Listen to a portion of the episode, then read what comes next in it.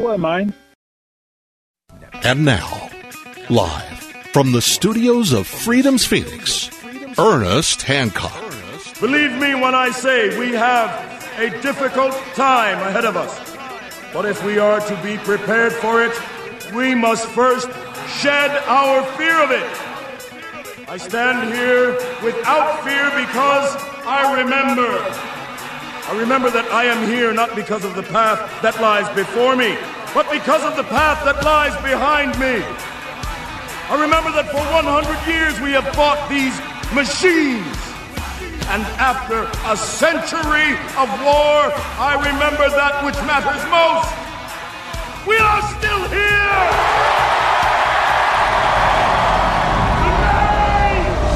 Let us make them remember.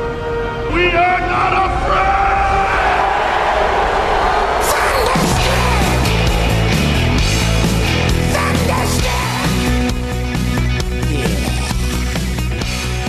Interfered, interfered, interfered, interfered, interfered here on Declare Your Independence.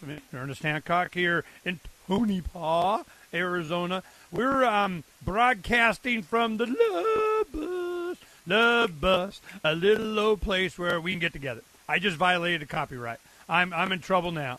I did intellectual property. and I used too many. I can I can get you on copyright and in, in five notes.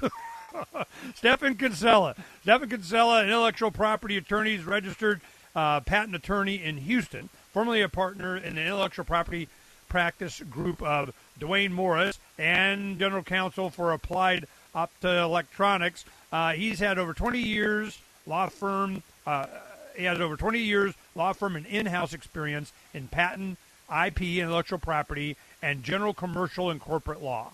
Now he's got a bunch of big long bio, talked to everybody, did everything, and we know him from uh, uh, well, it was uh, intellectual property. He works a lot with the uh, Mises Institute. Uh, he buds with Bob Murphy and Tom Woods, and you know with the crowd and everything. And so he's one of the in group we can uh, talk to and get a straight answer on a lot of this stuff.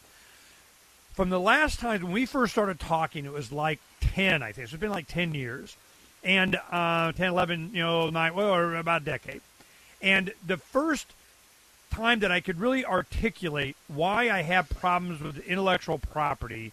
You know, Stephan has done a really good job at making sure that this is an issue that's well understood and how debilitating intellectual property is to creativity and things being done. Well, our answer has been if you can't take it down, if you decentralize everything and IPFS nodes and we put up and I can take here and do a video with all kinds of stuff in it and movie clips and so on, and it, there forever and always and uh, you can't take it down well S- Stephan you know where am I in that? If I take and I put it up and it's you know it's toured it's out there and you know, do I get in trouble you know if nobody's hosting it and everybody is and you know but I put it up so I'm in trouble how does that work well, yeah, there's there's the uh, that a law professor did about seven eight years ago, John Tehranian. It's on my website, uh, c4sif.org, um, and he was to uh, figure out how much uh,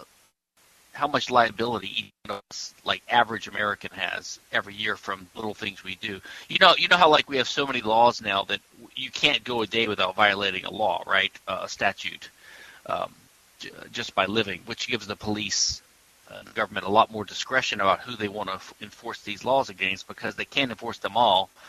So everyone's a lawbreaker, and so just like in East, East Germany and Soviet Russia, you know, back back in the day of the police state, everyone was always you know, I, I want to inject this one story. What happened was, Mhm. it was, I think it was the 50s or 60s. It was an old black and white television program, and it was like five thousand dollars if you could go an entire day without breaking a law. Right. And the guy, and they followed him around with a camera, and he walked outside of the studio, opened a pack of cigarettes, had a cigarette, boom, he lost. And he goes, Yeah. "What?" Because you're supposed to destroy that little tax stamp on the bottom of the pack of cigarettes, or you're in violation of the law. And- Right, and, and and this gets at something else I've written about, which is legislation versus law. Um, uh, in, your, in in the original way that the law developed in the Roman law and in the common law, these are decentralized legal systems where the law develops by basically judges or arbitrators hearing a dispute between two people and coming up uh, to that dispute. And over time, the rule that the judge comes up with becomes part of the law, and they develop over time. Um, so the law is kind of predictable, it moves slowly, and it's always about trying to do justice in a dispute between people, normally about property, right? Property disputes. And uh, with the with the rise in the 20th 20th century, primarily after World War One and the rise of democracy, as Hoppe talks about in his democracy book, um, you had also a rise of, of, of legislation as the primary growing means of making law. So legislation is now predominant in in most legal systems, like in Europe, the, that's the civil law system, and in, in the even in the common law countries like England and the U.S. and Canada and Australia. Um, and uh, what that means is that laws just proliferate, and you start having more and more laws and regulations, so it gets impossible to escape them. Um, in the field of, uh, of of copyright, for example, this guy John Tehranian, a law professor, did a study about that. And now the thing with copyright is, first of all, it's an unnatural law. It's it's got arbitrary uh, criteria for when you violate it, and also the length of term is arbitrary. It's like life of the author plus 70 years now, but it used to be different. And at least in the beginning of the copyright system, if you infringe someone's copyright, that means you copied their book or something um, without their permission the, the, the owner of the copyright had to prove damages. So they had to show how much you damaged them by copying it. Like maybe you took away some of their profits or something like that. But uh, legislative changes in the law in the last several decades have introduced what's called statutory damages. So you don't even need to prove damages. You could just use statutory damages. And that's like, I forgot the number, $25,000 per infringing event or something insane like that. It's got no relation to actual damages, which is why the by the way by the way I think the Copyright Act in the U.S. violates the Constitution because it was it was enacted based upon the 1789 Constitution, which was first ratified, right, which had Congress to pass copyright law. But two years later, in 1791, the Bill of Rights was in, was ratified, and that includes two provisions which I think are incompatible with copyright. The first one is the First Amendment, which has freedom of the press and freedom of speech, and copyright clearly prevents you from publishing certain certain books, which is which is a violation of your free press rights. And number two, the Eighth Amendment on cruel and unusual punishments, I think would apply to the statutory damages because they're so insanely high and out of relation to any damage you you did. But anyway, so this guy Tehranian did a study, and he said every average American who uses an iPhone, uses a computer, you know, sometimes you'll copy an article and send it to a friend. You'll send a photograph to someone. You'll put a photograph in a book report. He said we're because of the way the insane copyright damages work. Each one of us is liable for about 3.5 billion dollars a year of damages. Each one of us, each American, multiply 3.5 billion times 320 something million. It's more money than exists in the universe. It's it's really insane and absurd. Well, this is by intent. I mean, it's to help and protect and they them those of we control uh, every. See, I was one thing in the uh, U.S. Constitution. Was it the Constitution that had uh, copyright in there, or was it the? Yeah, the Constitution of 1789 has a copyright and patent clause. Which says what? It says uh, uh, to enable uh, something uh, I don't have it in front of me, but to to enable the uh, the progress of the arts and the sciences, which by the way is backwards. Everyone thinks arts means copyright and sciences means uh, patents, but it's the other way around because of the way words were used back then. But it basically says um, that Congress has the power to enact to give authors and inventors uh, basically a limited a monopoly for a limited time. You know, that was, the, you know, it yeah. used to be. I mean, it was like I don't know, seven years, fourteen years. It wasn't that long, and they keep it. Once you give them the power, you give them an inch, they take a parsec kind of thing. And I'm and so who benefit? I mean, I don't think society or people do. It's uh, you know, but that doesn't mean that you know. Uh, yeah. All right, well, we're, we're going into the thing. We'll, we'll, pick it up there. You know, what was okay. the intent? Because copyright, the right to like print on your own paper whatever you want was a candy thing. How the hell did I make it over Merck? You know, who did that? There is, of all the things to be done, we need to tax everybody in the power of the war and the, and, uh, and the copyright. Yeah, yeah, yeah. That's the ticket. We're going to find To be a part of the show, call 602 264 2800. 602 264 2800. And now, Ernest Hancock. and Stephen Kinsella. Stephen Kinsella, we're uh, um, always glad to talk to him. He really had an impact on our you know, articulation of this is just crap. You know, I, I'm, I'm, I'm not feeling well.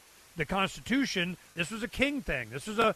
This is granting to they, them, those, and the buddies of, and you can control ideas and you know combinations of words and how you share that. Just that very concept is an infection.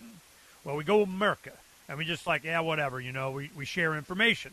You know, I I'm not for you know plagiarizing somebody and say it's you and it was somebody else, but that's a whole nother thing, and I don't really even care about that. I mean, you know, I, I resist the idea that I need to take an ice cream scoop to my cortex and pull out certain things because it it, it, it, it might be somebody else thought of it first or they formed it in a different way, which they got it from somebody else before them and before them. And all of a sudden, when I articulate, I'm not allowed. I'm going, no, I'm not looking at it. I, I don't care. So what we did is we went the other way. We're like, it doesn't matter. We put it up on IPFS nodes, interplanetary file sharing, to where it replicates out everywhere. We put our content up, and you can't take it down. It's permanent. So it's I go, yeah, well, you know, life sucks. Get over. It. Well, the thing is, is am I liable in some way when I didn't? You know, uh, I'm not the one sharing it. It's out. It's on 15 gazillion places. Well, you're the first one. We, you're patient zero. I mean, you you did it. You got to go to jail. And I'm going, yeah, but it's out there, and there's nothing you can do about it because that way I'm not worried about how many seconds of it. Well, you, they go, well, you can use seven seconds. I go, shut up. I'm not that, that I'm not putting a limit in my creativity. I want movie clips. I want you know classic music. I want songs. I want to build a narrative, to build an emotion, to tell a story. Nope, you're not allowed to do it that way. I refuse to get in that mindset. I don't care. So what we did is we're going to where the mechanism is that they can't take it down. Now what? Am I am I responsible? We're to get into that. But first, we wanted to finish up with the idea of copyright coming from a king and whatever to begin with. Yep. Anyway, and then going into America. All right, give me that transition, man. Yeah, uh, and by the way, on the study I mentioned, I looked it up in the break. Uh, John Tehranian uh, is 4.5 billion. We're all potentially liable for, uh, and that was uh, about 10, 12 years ago. So it may be higher now. Yeah, the copyright clause says, Ernie, uh, the U- the Congress has the power to promote the progress of science and the useful arts, and science means artistic writings, basically, and useful arts means practical inventions, right? Like artisans would You there? Yeah, go ahead. I'm listening. Uh, by securing for limited times to authors and inventors the exclusive right to their respective writings and discoveries. Now, what's interesting, you asked about who benefits from this. Um, I think actually it's pretty simple. Only three big industries in the U.S. benefit, and that is contorted the law in the U.S. And because of America's large size and dominance in the world since World War II and World War One, uh, it is, especially World War II, it has caused the U.S. to put pressure on other countries to adopt our type of IP laws for the benefit of these three big industries in the U.S. And you can probably guess what they are. In the field of music, patents, I think movie and publishing. That's for copyright. That, that's right. So music, music, movies, and publishing for copyright, and in the field of patents, it's prob it's primarily the pharmaceutical industry in the U.S. Okay. Oh, they rule So. And, and then the funny thing is, you'll hear libertarians who are pro IP because they're confused. They'll say something like, "Well, how is someone supposed to make a profit if someone can just copy them right away?" What they're really complaining about is competition. Like, how can you make a profit if someone can compete with you? It's like Thank Jesus you. Christ. That yeah, that's the job of the entrepreneur. But the thing is, so the, the FDA imposes these extremely onerous regulations that are extremely costly, and they call they put delays on the public on the uh, development of drugs, and they force the developers to to publish their results as they're getting the process done. So by the time they finally have their drug out, they've spent a billion dollars on the FDA process, and everyone knows how to make it, so they get comp they get competed with right away, and they have a lot of costs to recoup. And so the libertarian solution is, well, the government has imposed all these costs on them. Let's have the government give them a monopoly on on on this invention for 17 years so that they can recoup the cost that the government put on in the first place. it's like it doesn't occur to them to like get rid of the FDA and the patent system and the antitrust system and the minimum wage and you know taxes and regulations. Force and fraud, man, violation, non-aggression, golden rule, all that basic crap you're supposed to know in kindergarten. You know, but, we had, but the, uh, I want to make this one point. Elon Musk, okay. When he did, they asked him why he didn't patent uh, Raptor and his Merlin rocket engines, and so on. he goes, "Why? So you can yeah. copy it? You want you want to reverse engineer it? Buy one. I mean, you know, and you think you can do it better and faster? Be my guest. Oh, and by the way, here's all my Tesla patents. You here, go. you you'll be 18 months behind what we're doing anyway. You know, I just well, yeah, yeah. Musk realized that if you have a patent, it can it can dissuade people from competing with you, which means he was trying to start a new industry in this electric car thing, and he he knew he needed he needs competitors so that there's a big enough market to to have the gas stations or the electric powering stations around the country. So he he realized that patents hinder innovation and adoption. So he was trying to get the market going. He'd rather have a big chunk of a big pie than the complete chunk of a tiny pie. Do you know what I mean? So oh, that's what he wanted to do. Um, but what's interesting about the history of all this is um, it, it's in the Constitution, in a, the U.S. Constitution, because you know we borrowed a lot of things from the British and the English system, like the Magna Carta influenced the Bill of Rights and uh, things like that. And in the UK, I'm sorry, in Britain, there was at the time um, two remnants of of patent and copyright, which influenced us to put it in our constitution. And one of them was the Statute of Monopolies in 1623, which is the basis of patents. So the kings used to grant these these exclusive monopolies to their cronies and say, you, "You're the only guy who can, you know, sell this type of thing in this market." It's totally it's totally mercantilism and protectionism. Has nothing to do with the free market, and it was codified in the Statute of Monopolies. They even called it that. So the U.S. patent system comes from the statute of monopolies. So it is a monopoly grant, and I thought we libertarians were against state monopolies. But and then the copyright system stems from the attempt by the church and uh, and the and the government in the UK and in Europe to prevent people from printing the books that weren't approved. So it, it was rooted in censorship, and finally, 1909. So our copyright system comes from censorship. I, I, you cut out like somebody was trying to call you. you it was uh, censorship. It was 1709 or 1809. Yeah, it's the statute of Anne of 1709. 1709. Okay. Yeah, I've got my phone on do not disturb, but I guess uh, they're disturbing me anyway. Um, so uh, the point is, these systems come from state grants of monopoly privilege, which are anti-competitive, and from attempts of the state and the church to censor free speech and freedom of the press. And it's no surprise that this is what happens now. Patent system does hinder innovation and leads to oligopolies and cartels, like in the smartphone industry. Okay, we're going and, into break, but this right, I want to discuss that when we come back. The, the idea that um, you know monopolies are benefiting us in something. That's the con. That's what Stephan Kinsella has been really good at. no, no, no, no, no. This is not, not benefiting us. This is not benefiting humanity society, individual. It's not. And I'm like, man, I'm with you, brother. If, if we're going to talk. It's time for Declare Your Independence with Ernest Hancock. Ernest Hancock. And Stephan Kinsella. You know, we're, um, look, this is the question. I want to make sure this gets done. In the future, as we get with Starlink, I don't know how far up Uncle Sam's butt Elon is, but, you know, if you got uh, the other half of the planet is now online and broadband, you know, it's they're kind of bypassing that. So now you have out of eight billion, you got half of them online. The other half comes online. What will they do? How are they going to brainwash them in? They got the threaten on their you know new phone of going to make you and you're not allowed. And I'm like, man, that's not.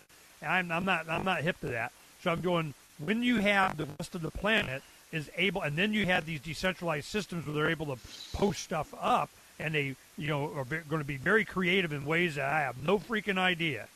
Well, it's up there forever, and they're going to have some you know genius kid out of Congo, the Amazon, of Bangladesh, and they got something up, and they're going to be claiming copyright. You're not allowed, and everything you ever make forever and always, that's ours, and now you're a debt slave in the new way. And I'm going, all right, what do you think is going to happen in those situations? Uh, that be and Stephan.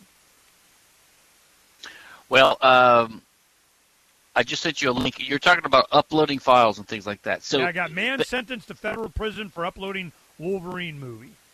Yeah. So the point is, it's uh, anything you do. If you illegally copy or make a derivative work of, that's a modified version of something. Like if you if you did a sequel to a movie or to a book, or if you did a movie version of a book.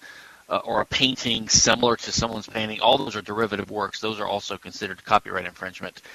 Um, it's it's you're liable for thousands, tens of thousands of dollars of statutory damages. But it's generally worse to upload that because if you're making sort of one copy really, or maybe three copies or something like that in your RAM or whatever. But if you upload, they could say that you're liable for potentially billions of copies, right? Because you're getting it to the internet and then other people copy it and you're enabling that or whatever. So the example I gave you was the Wolver- the, this guy uploaded a copy of the Wolverine movie, and he was sent to federal prison for a year. I mean, so it's not just civil damages; it's actually criminal penalties for copyright infringement. As a deterrent, uh, we want to. You, we're going to get this guy as a deterrent for everybody. I've seen him do it with grandmas that downloaded some songs. I mean, you know, but it's not really effective. Uh, you know, and a lot of people that know what they're doing, I get entire library. I'm on the bus and I have friends you know, uploaded on a hard drive. I got movies and series. I got enough to watch the rest of my life. Yeah, what are they going to do about it?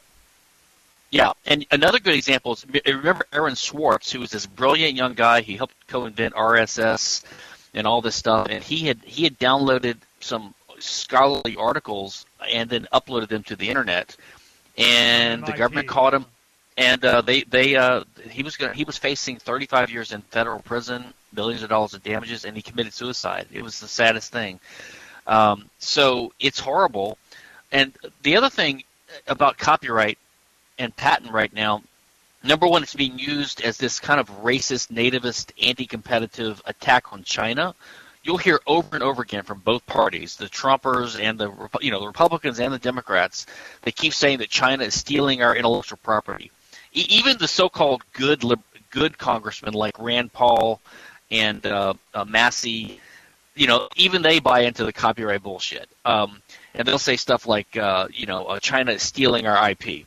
They don't even know what they're talking about. They literally don't. First of all, patent and copyright are domestic laws, so it's literally impossible for China or a Chinese company to violate American patent and copyright eh, because they're practicing in China. Now, they probably violate laws in China, but that's up to the Chinese system to control that and they they enforce their system just like we enforce ours. Um, the other thing is you'll hear a lot of people, like a lot of us libertarians and conservatives, who really are starting to hate Twitter and YouTube and Google and Facebook because of their lefty sort of censorship of thought.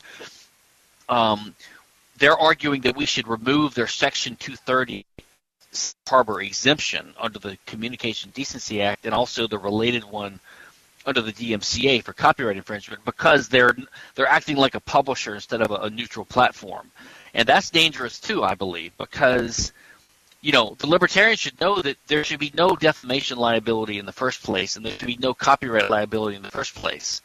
So these safe harbors in the DMCA and the CDA um, are good things, even if you hate these companies. You them either. I don't want to impose copyright liability on them and strangle the internet.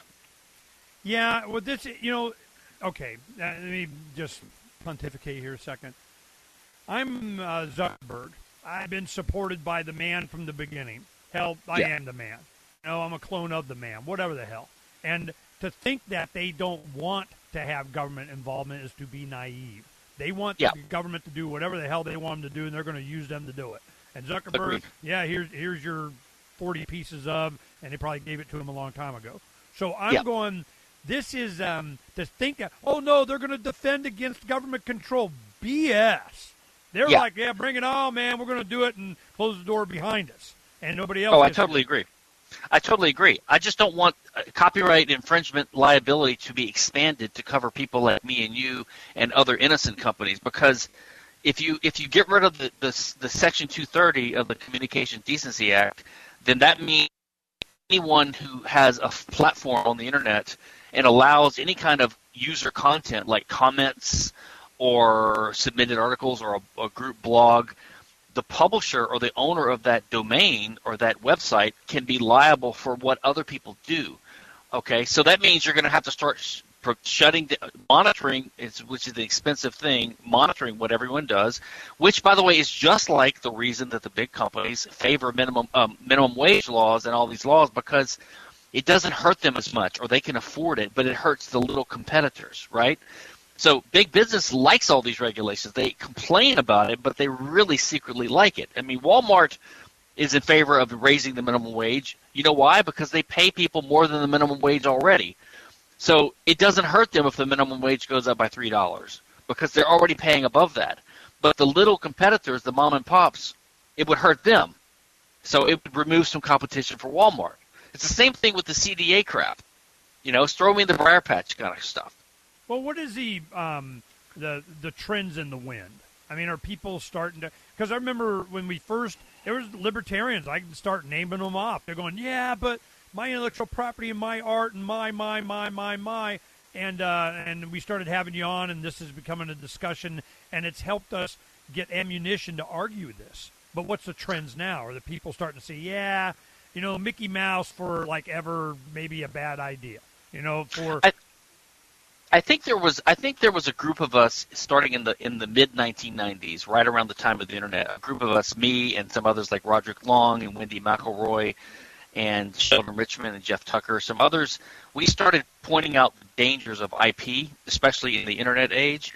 And I think that that sort of woke up the libertarian community who had kind of ignored the issue or kind of were complacent on the issue or kind of bad on the issue because of Ayn Rand's confused views and people like that. Yeah. And so I think we made some headway with the libertarian movement. I would say a good chunk of the libertarian movement, like maybe 25%, especially the more radical Austrian anarchist Rothbardian ones, they're pretty much all anti-IP now.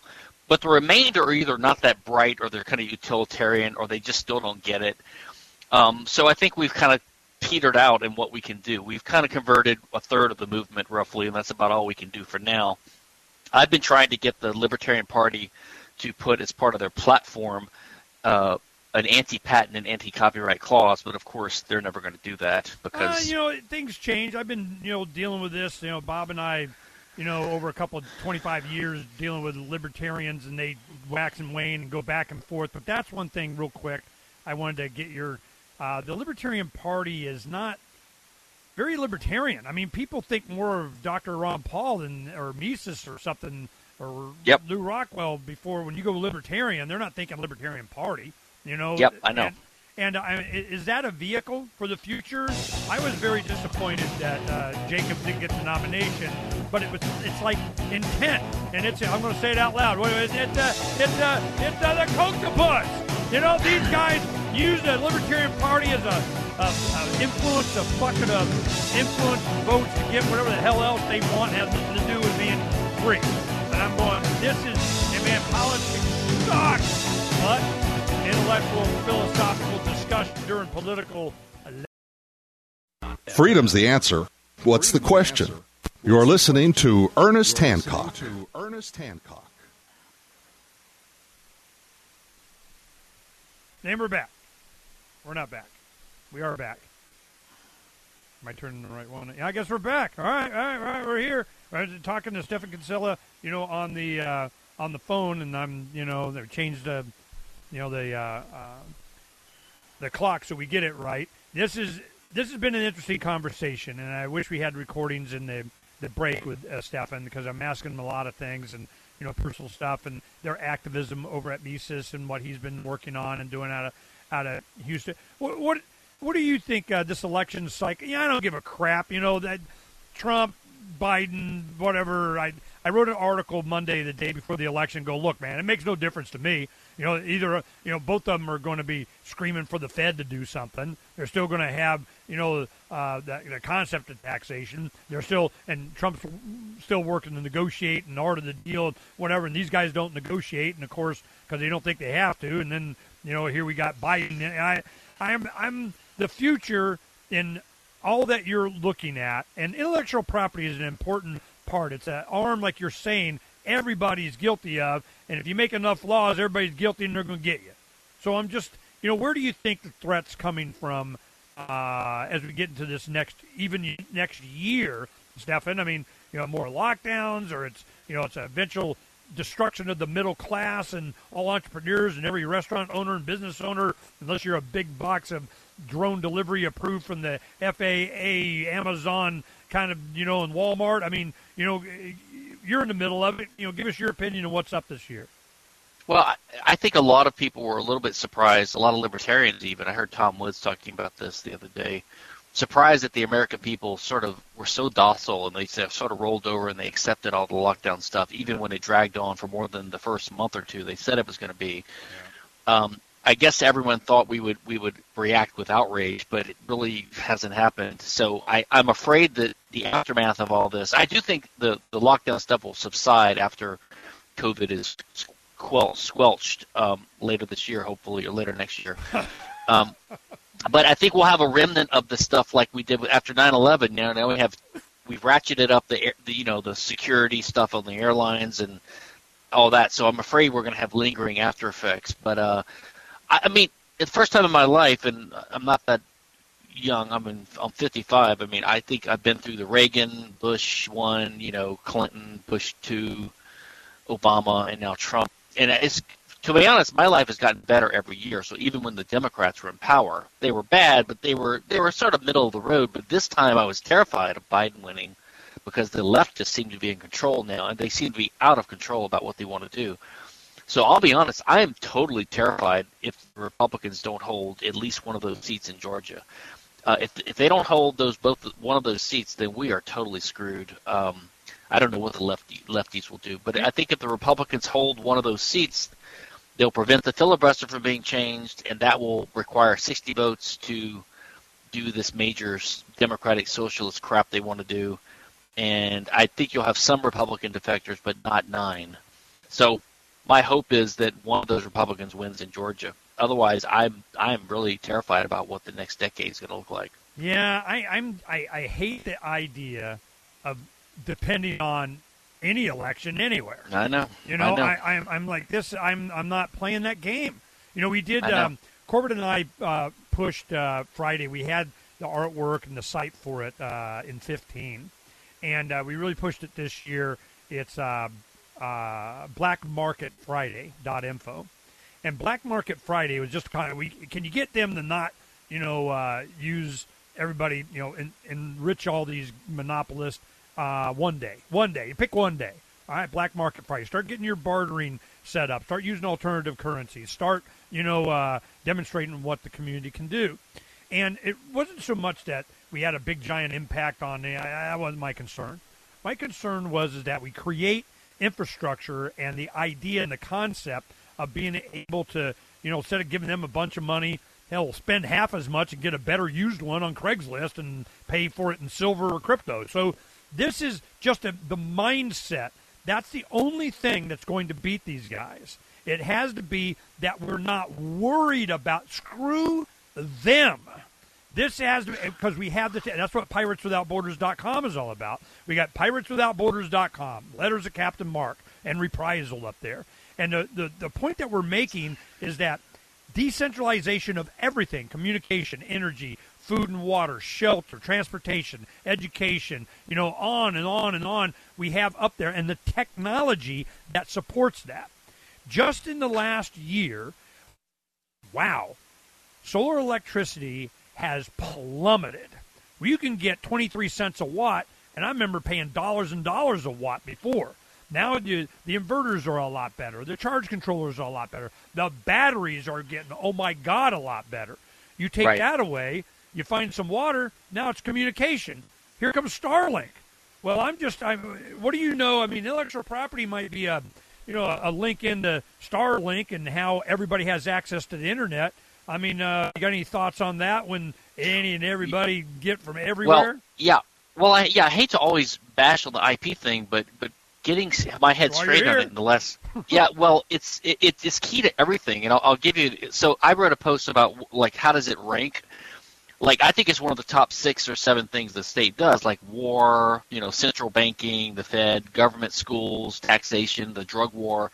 All those are horrible, but the one thing about those things is that libert, at least radical principled libertarians, all know that those things are bad. Even if you're a minarchist, you you you support some taxes, but you know taxes are a necessary evil. But intellectual property goes under the banner of property, so it's insidious and it confuses people, and it touches everything. So, for example, internet the internet is key to activism and freedom and information and education and learning and communication and organizing. And so anything that threatens freedom on the internet is bad, and copyright does that because the government uses copyright infringement uh, as an excuse to regulate and control the internet. That's why you have YouTube taking videos down, or the DMCA six strikes thing. Uh, you'll you, you'll find websites that, that have a big banner up that that have been shut down by uh, by the government. Um, and also, you talk about Bitcoin, which I'm a big enthusiast of.